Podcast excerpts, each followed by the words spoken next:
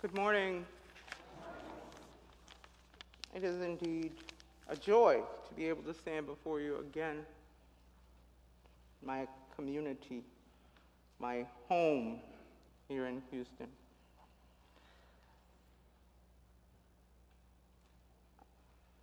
I think we oftentimes can come into this place and make a joyful noise. But I wonder, as I stand here before you today, do we all feel that way? If you would join me a little bit earlier than normal in a prayer. God, for some of us, our hearts are uplifted. For some of us, this season of thanksgiving is joyful to us brings light and life to us. God, but right now we want to lift up some of those folks for whom life is not full of light and full of joy and full of peace. God, we want to acknowledge that in all of our circumstances, you are with us. And that God, in all of our circumstances. We don't necessarily recognize that. God, we ask that you reveal yourself in the words of our mouth, the meditations of each and every one of our hearts, in the music, and in everything that is done here today. That it be done for your glory. In Christ's name, amen.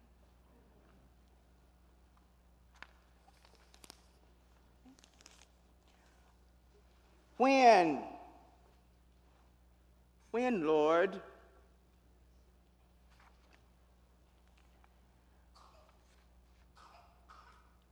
Um, Reverend Michael told you that perplexity was the topic for today, and when? A word for today. Perplexity, confusion, not quite turned right side up.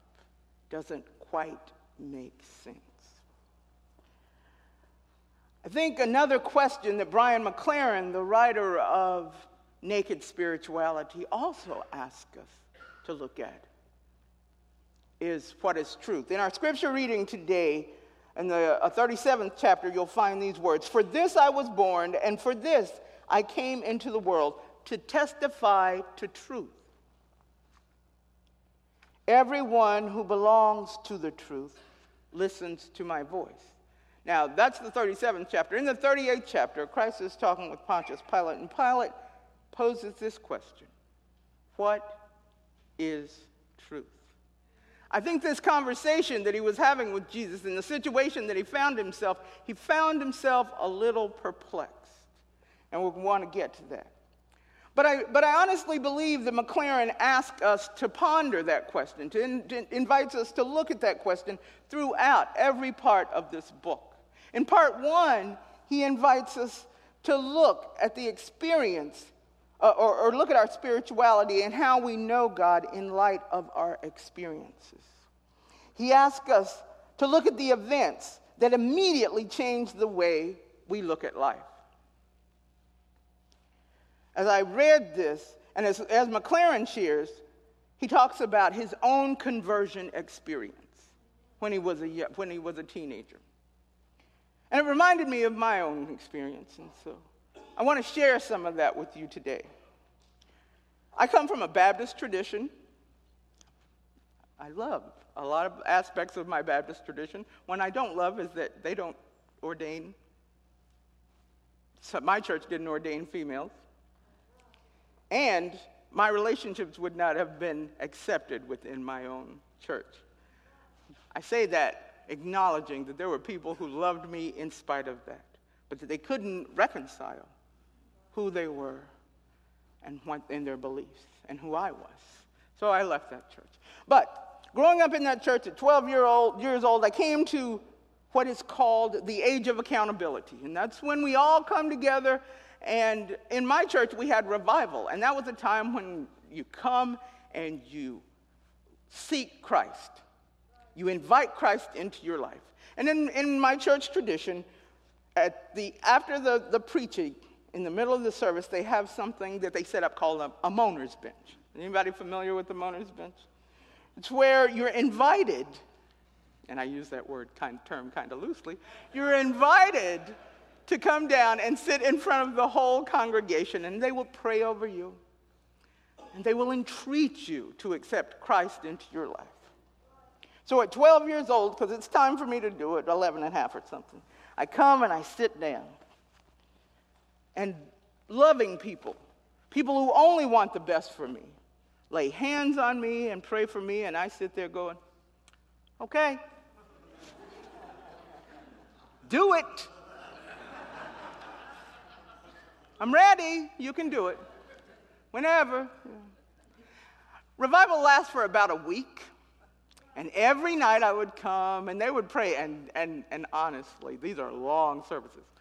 Uh, you know, two and a half, three hours. And part, a big part of it, an hour or so, is sitting there with people walking around you. And they sing hymns. It's an incredible experience. You should all try it once. So for a week I did this, and absolutely nothing happened. I was devastated. I had done what I was supposed to do. I had gone and sat there. I had said, Okay, here I am, God, do it. Isn't that what you do? Come into my life. I want to receive you. Come on, I, I said the words. Why is it not happening? After that week, watching many of my family members and friends and other 12 year olds uh, receiving Christ, after you've, after God's done it, then you don't have to go up there anymore. And then at the end of the week, we had baptism. Now, I am from a small country town, and we would walk down to a creek. I didn't tell the people earlier than this. We'd walk down to a creek, a little muddy creek, and they'd dunk you. Man, I so appreciate that every day. Every day I still appreciate being dunked in that muddy creek. And, and because, it, because of the commitment that it took to walk down there, and the commitment that it took for people to join you in that, that became my first community. But I, I, I kind of got ahead of myself. Um, so the next year, I thought I was going to have to wait a whole year. And it really, really weighed on my mind. What am I going to do? How am I going to do this? What happens if I go the next year and the same thing happens? I'm the pastor's granddaughter, for God's sakes. This has got to happen for me. I'm already in the family, basically. So, anyway, that's my 12 year old mind. I don't think that, well, I might think that way a little bit. Um, anyway, so, but about three quarters of the year went by. And one day I was out walking along some property adjacent to my family property, and I was in a meadow. And I looked up at the sky, and it was the bluest I had ever seen it. It was a gorgeous day. And I looked around, and the grass was so green. And I walked by a brook, and I could hear the water rippling over the rocks. And I sat down on this little grassy knoll. And I can see it like it's right here, obviously, or I wouldn't be doing it. Um, and I sat down there. And a peace came over me that I had never known. And I heard a voice saying, I'm right here. And I said, Is that you, Jesus? I'm right here. I've been here all the time. It was in that moment, in that instant, that I accepted Christ into my life. That I came to know relationship with God and God's people, and we are all God's people in a completely different way. I came to know relationship with myself in a completely different way. I think that's what McLaren is describing when he describes his particular conversion experience about the simplicity. I offer that because even though I will never forget that experience, it's just as powerful, powerful for me today. It wasn't enough to help me to deal with some of the complexity that would help, happen later on in my life. Last week, Reverend Christian actually shared about how complexity happens in our lives, when these walls go up and we kind of keep ourselves very closed in and isolated and secluded. And she invited us to drop the rock. I love that. drop the rock. That we're carrying all of these woulda, shoulda, couldas, and that are heaped upon us or that we take upon ourselves. We carry those with us. So much so that it prevents us from being our authentic, naked selves before God and before each other and before actually ourselves. So she invited us with a very powerful testimony about her own life and gave us an example of how she dropped the rock so that she could hear God's voice saying, You are my beloved child. I love you. So that she could hear Romans 8 38, for nothing neither death, nor life, nor angels, nor principalities, nor things present, nor things to come, nor powers, nor height, nor depth, nor anything else will ever separate you from me, from my love through Christ Jesus. What a wonderful affirmation that every day you can take it. And I take it every day and say that in my mind and in my spirit. But today I want to ask another question. What is that truth when there's no evidence of truth? When everything that is happening around you says God's not there. You know, when sickness, dare I say, when cancer enters our lives, when we lose loved ones, when grief overtakes us, our heart and our spirit, when relationships end, when we lose jobs, any myriad of circumstances, or just when it doesn't feel right. What is that truth when the void is so vast that we can't find our way? As I look in that mirror, that's, that's what I see, how unclear the image of who, the, the, how unclear the reflection is. What happens when we experience, our experiences are that? I think that's what Pilate is asking in this question when he says, What is truth? I have an awareness of who I am but that's been offered to me by all these people, but I see you and you have something different. What is that different thing that you have? In my life right now, I hear Pilate, I hear I can hear Pilate say, in my life right now, truth doesn't mean a hill of beans. I'm some flunky with supposed power. But look at where I am and look at what I'm called to do. I also hear that Pilate has the opportunity to, to, to, to hear what Christ is saying to him and he chooses a completely different way. Maybe because those walls that had been built up and that, aware, that understanding of who he is is so powerful, he just can't let it go. But for some reason, he pushes Christ back out to the crowd and says, I want nothing to do with this man. You decide. I want to talk about another person within the Bible that takes a different approach. That person is Job. Uh, do you know the story of Job? all too well? Oh. Anybody else say all too well? Because Job's life was going so good. He had everything that he needed. And then, for whatever reason, I'm not going to go into it. But, but then, everything flips upside down. So much so he can't even understand Job had been a righteous, upright man, had been very rich, and all of a sudden he was ill. He lost all of his family except his wife. He lost his land, his cattle. His friends are standing around going, Wonder what Job did. So much so they go to him and say, What did you do? You must have done something. God would not do this if you had not done something. And Job sticks by his conviction that he's innocent, that he hadn't done anything. Job is talking to a friend, and he, his friend says, Well, this is what you do. You just, just say you did it. Job said, I can't do that. If only I knew where to find God, if only I could go to God's dwelling, I would state my case before God and fill my mouth with argument. I would find out what he would answer me and consider what she would say to me. Would God vigorously oppose me? No. She would not press charges against me.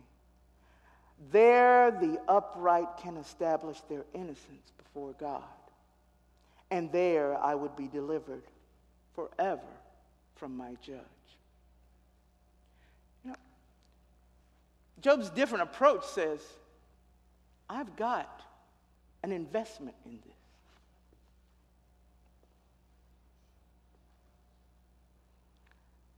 I don't know where to go. I don't know what to do. I go to north, south, east, and west, and I can't find God. But I know that God knows me. And so I will stay hopeful. Now, that didn't sound very hopeful, but I will stay hopeful. I will continue to seek. I will continue to press my way to where I can find God so that I can state my case. For Job, it was that I have a right. I have done nothing wrong. I have a right to the blessing of God.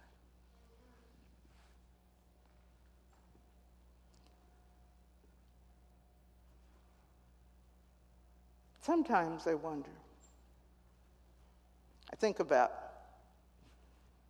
these stories, and I think, are they in our lives? Do we have these experiences? I mean, we sit in here and it seems very comfortable, but I wonder within our individual lives and in our life as a community if we have some of these experiences. And I believe so. I believe MCC started when it started with 12 people in uh, California in Reverend Perry's house where he put all his information out there for the whole world to see. That those 12 people were having some of these Job type experiences. I'm pretty sure, no, I'm not sure, I know for sure that in the 80s and the 90s, when we were burying more people than we were bringing in for worship, that we were having a Job like experience. When there was no evidence that we were a community that could come together and be co- cohesive and celebrate the love of God in each of our lives and in our lives as a people. That that was a Job experience. I think some of the small churches that are suffering today are also experiencing a Job, and maybe some of the large churches are experiencing Job experiences. When we were burying in the 80s and 90s more people than we were bringing in for worship, what did that feel like? When there was no evidence, when people were saying, look at those queer people playing church. They're blaspheming against God. Where is the evidence? When nobody supported us, nobody was part of our community. I think much like Job, those people that were, that we now stand on their shoulders and are able to, to be in community, know what Job felt. Well, what are you saying, Pastor? Hmm, that was a slip of the tongue. what are you saying? What I'm saying is, in our own lives, each and every day we may face. Emptiness, void, darkness. And we may try to be strong and say, I can hold up.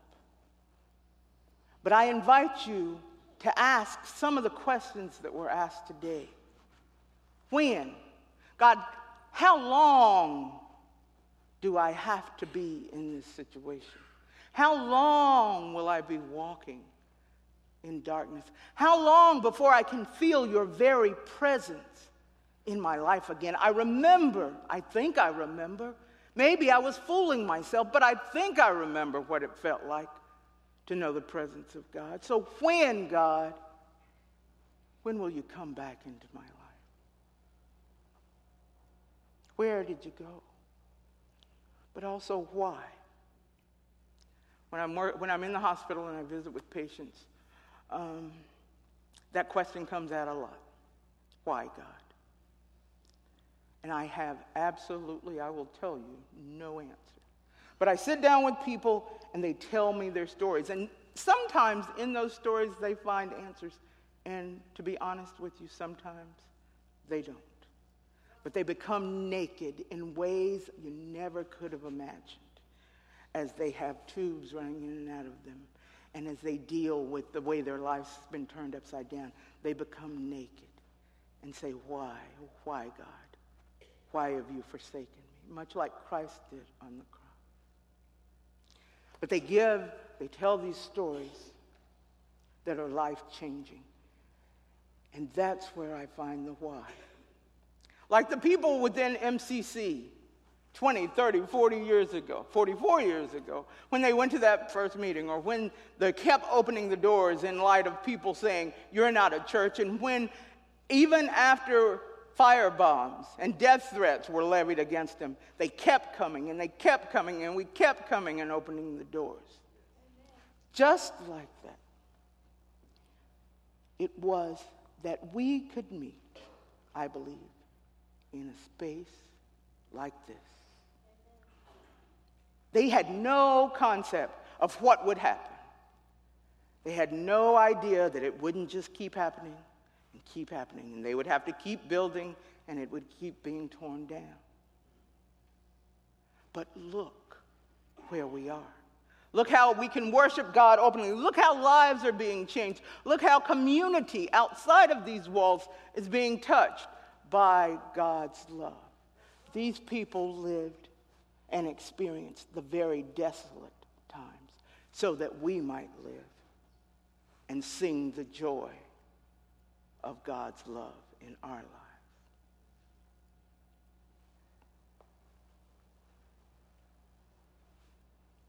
I wonder if for us, if there's a call to desolation, a call to perplexity. And I wonder how we will respond. Will we say,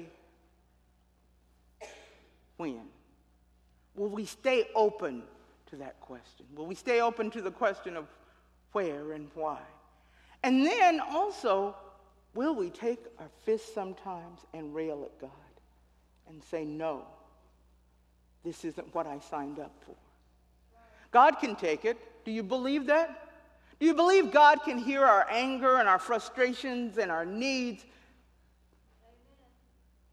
I believe He can. I believe further in the book of Job, it talks about how Job was vindicated before his friends by God when he said, You can ask the questions.